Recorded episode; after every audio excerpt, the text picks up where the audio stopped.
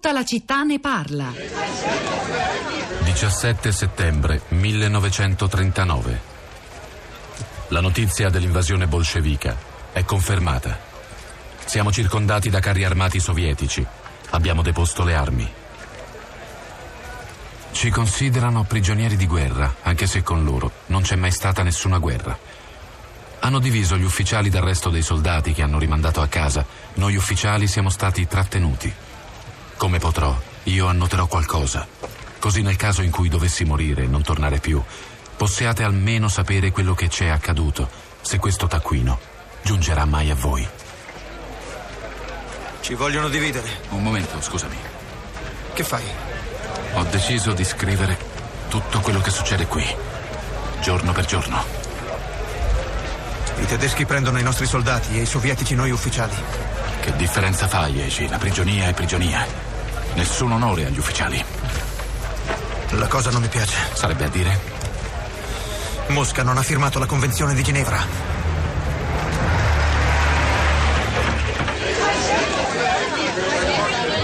E questo era un film sulla storia della Polonia, il paese al centro dell'attenzione, delle polemiche e anche delle dure critiche, se non delle sanzioni che potrebbero arrivare dall'Unione Europea. Eh, forse la più terribile, una delle più terribili tra le ferite del passato polacco, Katyn nel film del 2007 diretto da Andrei Vada, il cui genitore Jakub fu una delle vittime del massacro di 22.000 ufficiali e soldati polacchi trucidati nella foresta di Katyn nel 1940 dall'esercito russo per ordine di Stalin, uccisi con un colpo alla nuca prima e poi seppelliti in fosse comuni. I tedeschi scopriranno le fosse nell'aprile del 1943, ma i russi scaricheranno su di loro la colpa del massacro soltanto nel 1990 per la prima volta ammetteranno le loro responsabilità. Questo film è il racconto delle menzogne create dal regime sovietico per costringere la Polonia a dimenticare. Il film ha vinto il Golden Globe ed è stato candidato all'Oscar come miglior film straniero nel 2008. Allora, reazioni a questa puntata di oggi sulla Polonia, ma in fondo anche sullo spirito e i valori dell'Europa sui social network. Florinda Fiamma. Pietro, buongiorno, buongiorno alle ascoltatrici e agli ascoltatori. Eh, prima di parlare delle reazioni, eh, proprio delle azioni che sono avvenute sui social network, perché proprio su Twitter eh, Franz Timmermans, il vicepresidente della Commissione europea, ha annunciato la misura di cui abbiamo parlato eh, in questa puntata e eh, ha detto che negli ultimi due anni il governo polacco ha adottato 13 leggi che hanno messo a rischio la democrazia in Polonia. E l'account di Franz Timmermans ha appunto questo tweet che inizia dicendo è con il cuore pesante, con il cuore gonfio che noi abbiamo attivato l'articolo 7, un tweet che è stato ritwittatissimo, utilizzatissimo, ha girato moltissimo su Twitter e sempre su Twitter ci arrivano le risposte dalla Polonia.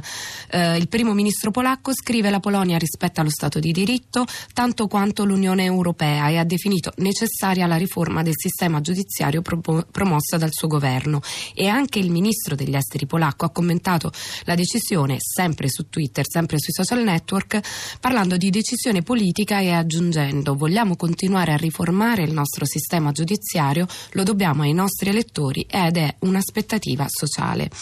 Inoltre ci sono state eh, diverse reazioni sui, sui, social network di segno completamente opposto. Mm Ve ne leggo un paio. Una eh, sempre molto ritwittata, quindi che eh, si è mossa mm, parecchio su, su, Twitter, dice è necessario che la Polonia rispetti i diritti fondamentali alla base dell'Unione Europea. La riforma varata dal governo di Varsavia rischia di violare lo Stato di diritto. Non possiamo far finta di nulla, sarebbe una grande sconfitta collettiva e incentivo a movimenti nazionalisti. E invece eh, di segno contrario è l'UE attiva eh, l'articolo 7 contro la Polonia. Questo dimostra due cose. La prima è che l'Unione Europea non tollera gli Stati che tutelano la propria sovranità. La seconda è che l'UE non può nulla contro uno Stato sovrano che vuole restare sovrano. Tra l'altro, per saperne di più, per approfondire l'argomento, c'è un lungo articolo del Post dal titolo L'Unione Europea contro la Polonia che riporta un po' tutte le, mm, le posizioni.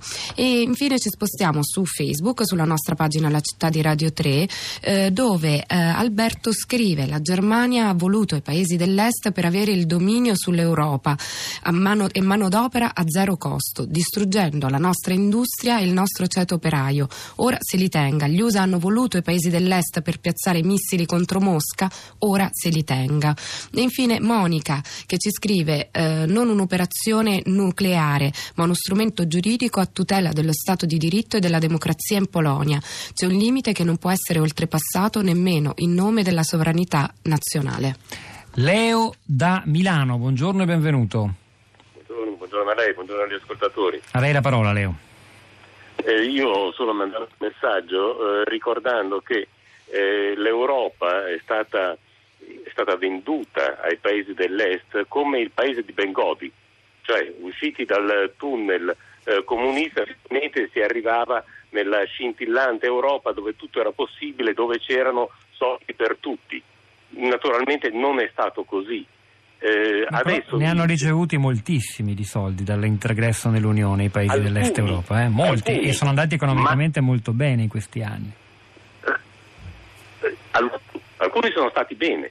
Le campagne eh, dove comunque dove il regime comunista il lavoro era assicurato, dove lo, la vita era assicurata, dove c'era un minimo vitale, le, hanno avuto di meno rispetto a quello che c'era prima. Certo, c'è stato un processo di industrializzazione, c'è stato un processo di, eh, di accrescimento della ricchezza, ma c'è stato anche un accrescimento del divario, del divario sociale.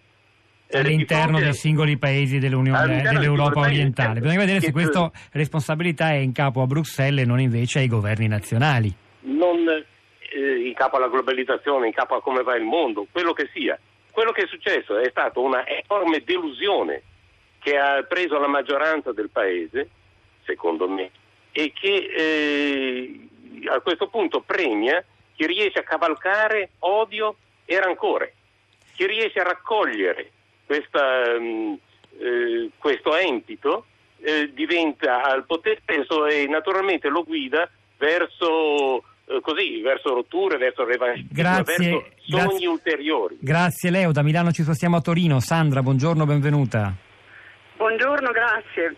Eh, ma io ho mandato un messaggio perché trovo che forse, eh, lo, lo, penso da tempo, dovremmo conoscere meglio la storia dell'Europa del centro e dell'est per riuscire a capire fino in fondo noi che avuto, abbiamo avuto il privilegio, ogni nazione, di avere la sua storia, la sua indipendenza, la sua eh, autonomia, che cosa può voler aver significato insomma, vivere sotto una dittatura, sotto, insomma, Mm, in fondo loro recuperano un'autonomia per trovarsi mm, nel giro di pochi anni sotto un'Europa che può anche essere vissuta come una, un'altra perdita di identità. Insomma. In fondo Orban a me aveva colpito moltissimo che il primo gesto che fece nel 90-91 quando fu essendo già un giovane politico, il primissimissimo gesto che fece fu di andare a togliere dalla fossa comune, non so se 20, 30, quanti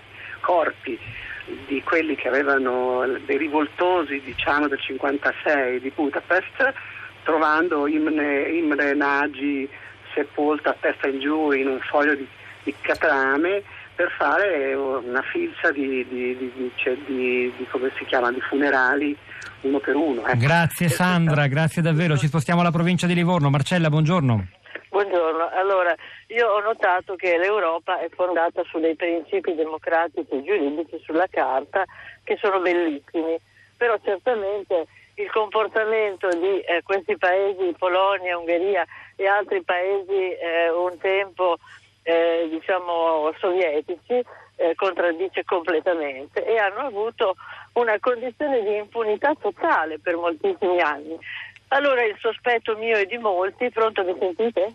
Sì, però deve concludere eh, velocemente Marcella, mi scusi. È che abbiano fatto una, una specie di lavoro sporco per, porco per conto dell'amministrazione americana attraverso la Nato, perché eh, diciamo, e lì si apre un altro fronte molto interessante. Che, che Obama conduceva contro eh, la Russia e che la Clinton probabilmente avrebbe trasformato in una guerra. Grazie Marcella, la devo salutare. Stata...